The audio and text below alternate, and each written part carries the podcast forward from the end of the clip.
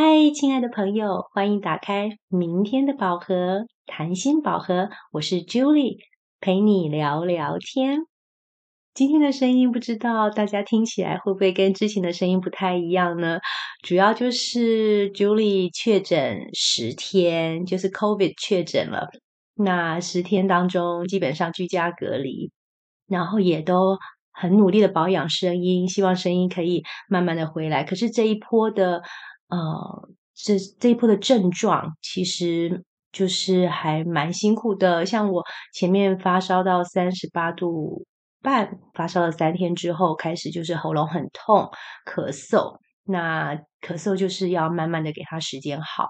到了今天第十天了，感觉好多了，所以就想说来录音，然后跟大家聊聊天。就是因为承诺大家隔周四要上新，那已经开始有朋友在敲碗，在问说什么时候？什么时候？哎，为什么上个礼拜没有？哎，那就是好，一切都是最好的安排。刚好我确诊，刚好也是可以给自己空一个礼拜的时间。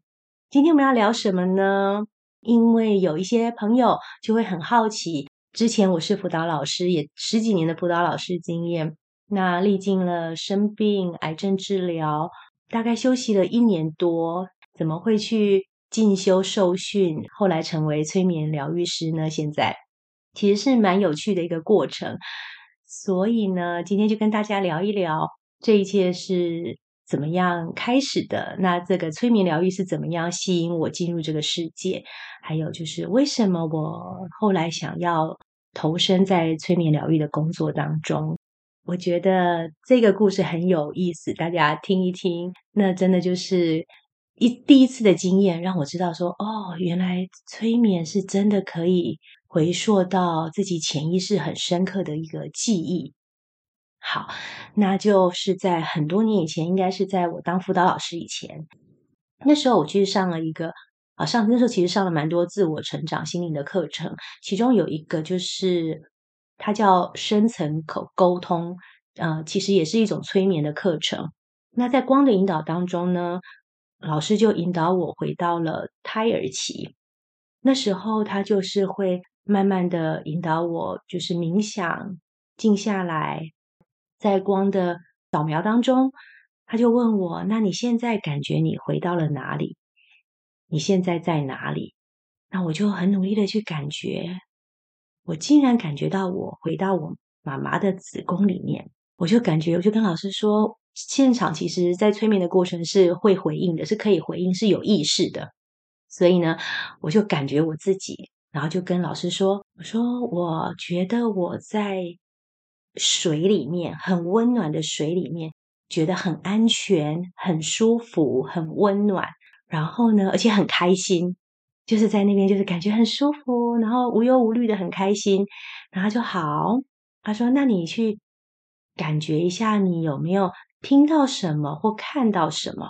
然后就开始去感觉。之后呢，我就听，竟然我就听到我妈妈的声音。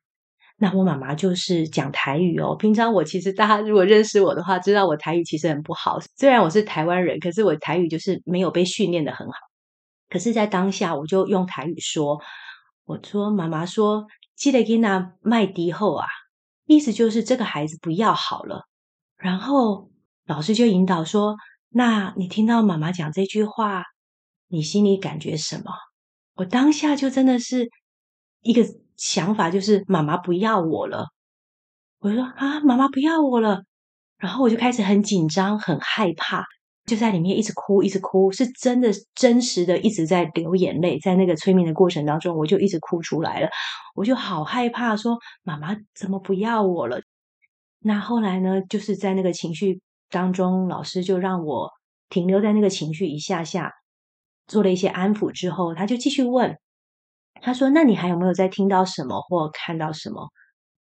然后呢，我就听到我爸爸的声音，我说：“哦，我听到爸爸的声音。”他说：“卖啦，该老了来啦，该老了来啦。”意思就是把它留下来，不要拿掉。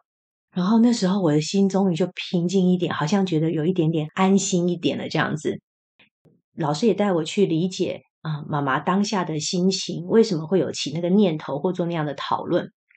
就是理解妈妈那时候前面已经生了两个啊，然后很担忧生活上、经济上负担不不了第三个小孩。在那过程当中，他当然他就会引导我们双方去理解，然后去呃放下当时的这些害怕跟担心的情绪。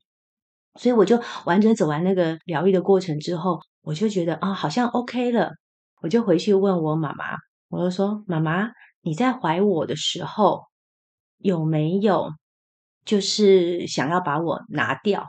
好，还是有没有做这样的讨论、动这样的念头？”那妈妈就想了三秒钟，她就说：“嗯，没有啊，没有，没有这种事情。”然后我就想说：“好，我就 OK。”然后我就再去问我爸爸。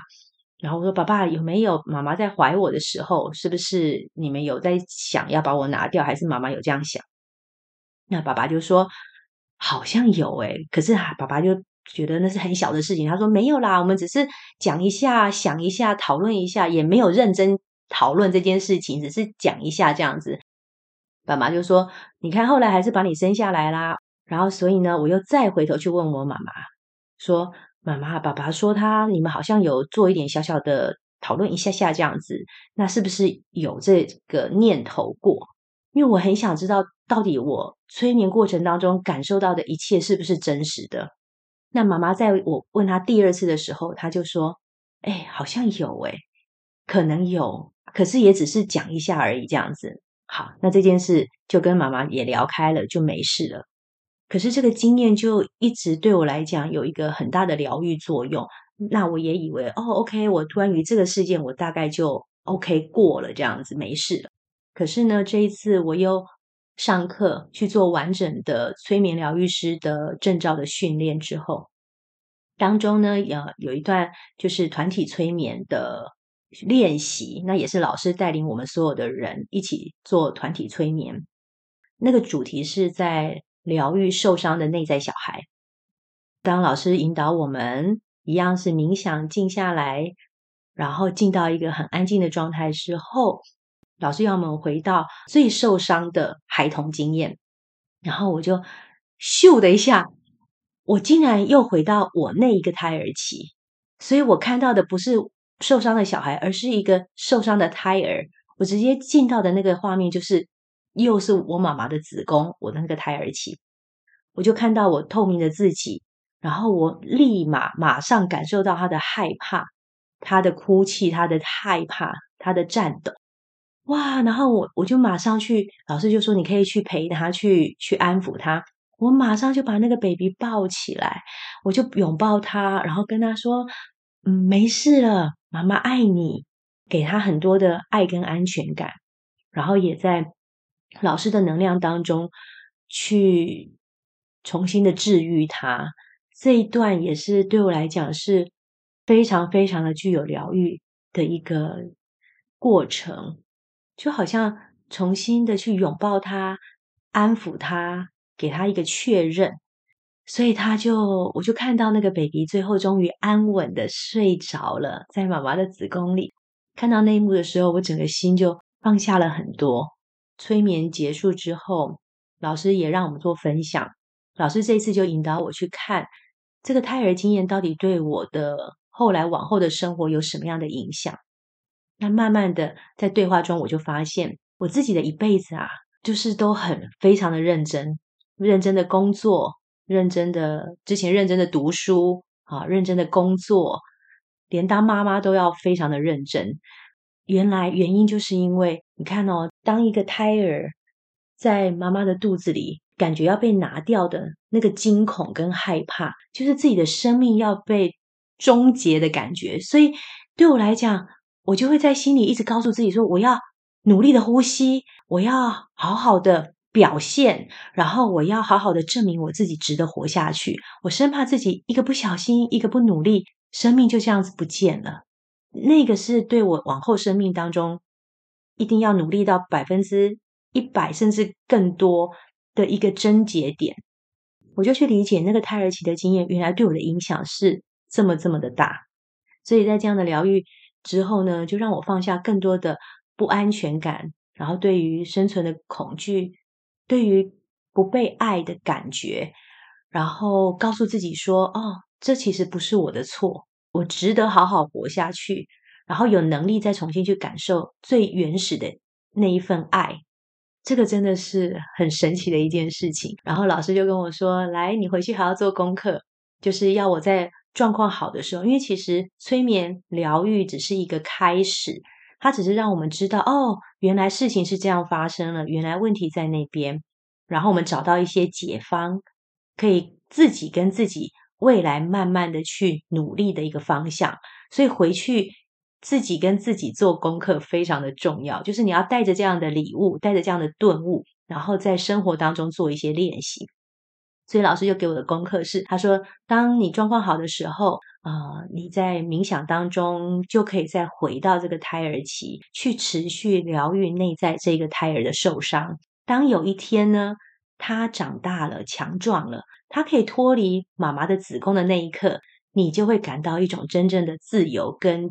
独立感跟对自己的爱，所以这就是我现在持续还在努力的部分。然后我要特别声明，讲这个故事其实是我有跟妈妈讨论过，然后她也同意了。我也很感谢妈妈能够去理解。胎儿期的这个经验对我的影响，对，那我就跟她说：“妈妈，这不是你的错，对你也只是一个念头，只是没有想到对胎儿本身的冲击是这么的大。”我们也发现说，其实生命的功课都是在这样的交汇当中彼此去学习到的。所以我一直跟妈妈说，谢谢她把我生下来，爱我、照顾我，给我这样这么珍贵的生命。妈妈跟我就真的更发现，胎教真的非常重要。胎儿真的就是有感觉、有记忆的。如果你做过妈妈，你就会发现，孩子在肚子里，你吃好吃的东西，他会有反应；然后你紧张，他会在里面也会在踢。你甚至有时候会感觉到你的肚子还有另外一个心脏在跳动那种感觉。其实这所有一切都是真实的，孩子是真的在里面真实的，还是有他的感觉跟记忆，跟他的五官五感都是在。很认真的在聆听着，所以呢，要如果要当妈妈的话，一定要准备好，然后再去怀孕。当你受精的那一刻，其实它就是一个有记忆的生命。那我们要满怀喜悦的去迎接他的来到。你可以每天跟他说你有多爱他，你有多期待跟他见面，然后你生活中的事情都可以跟他分享。他那个时候就开始在跟你有互动，他在你的语言中，在你的情绪中，已经在学习了。好，可是如果呢？可能生命总是会有很多的无法预期，所以如果在怀孕过程当中意外发生了一些事情，那你心情有一些波动的话，也没有关系。好，你就告诉孩子，告诉你肚子里的孩子，然后让他陪着你，跟他说，这都不是他的错，只是妈妈经验了什么样的事情，家里发生了什么样的事情，我会带着你，我们一起往前走。那谢谢他陪着你一起走过这个过程。这个部分的沟通、跟情绪的传达、跟爱的确认是非常重要的。好的，这大概就是我自己的神奇的胎儿期的经验，也是带领我进入催眠疗愈的一个很重要的原因。因为它会让我发现，原来在潜意识底下藏了这么多的故事，藏了这么多的情绪。而当我们每天在用百分之十的意识层次在生活的时候，其实是百分之九十以下的潜意识的这些能量在运作，然后在驱动我们的很多外显的这些情绪或内在不知名的感受。像其实很多朋友都会说，我从小就是功课好啊，然后。嗯，能力也很好啊，做什么都很厉害，然后想做的事情也都可以心想事成，总是很那么的正向，那么的有自信，然后到处散发温暖，散发爱，好像表面上真的是这样。可是只有我自己知道，从我内在有一种很深刻的孤单跟没有安全感，以及一种害怕不被爱的感觉，害怕不被看见的感觉，甚至一种悠悠的恐惧。现在我就。发现哦，原来这就是我那个胎儿期的不经意的创伤经验所遗留下来的部分。当我疗愈了内在的胎儿，我就看着他在子宫里重新回到那种无忧无虑、自由的感觉。然后好像你不用做什么，你也值得好好活下去；你不用做什么，你也值得被爱的那样的深刻的感受。当我有这样的理解之后，跟这样的一个重新经验之后，我就发现我好像可以不用那么用力的生活了。对我好像可以过得更轻松自在一点，然后我的速度可以更慢一点，我可以不要那么一定要怎么样。对，因为其实我真的是之前真的是蛮完美主义的，然后对工作啊或者对自己做到九十九分就觉得嗯不行不行，一定有一百分的方式。可是生命中就是。现在已经发现会有太多的可能性，或太多的变化在发生着，然后每一秒都是新的一秒。你这一秒想的跟你上一秒想的就是不一样，所以事情是不断的往前往前做修正，所以没有所谓的完美。我就放下了对那个完美的期待，对，大概是这样，所以整个人就是不太一样了，很有意思。然后呢，可能你在生活中。也有属于你的各式各样的焦虑啊、恐惧、害怕、不安全感，或者关系当中的一些冲突，或者是甚至是疾病这些卡关的事情或感受，可能这也是潜意识在用能量在召唤你，在提醒你，该是回头看看，去找到更内在的、更深刻的答案。当你可以去回到潜意识的层次，回溯到生命的源头。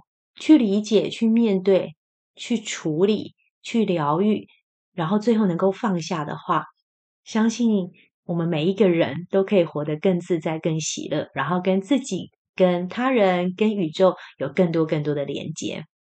那今天的分享就大概到这里哦，祝福大家每一天都可以保持跟自己内在的连接，找到那份安心的感觉。如果你喜欢我的节目的话，请帮我往下滑，点一下五颗星星给我鼓励哦，并订阅起来。如果你还想听什么主题，也欢迎留言给我或写一些话给我鼓励哦。你的宝盒，我们下回见，拜拜。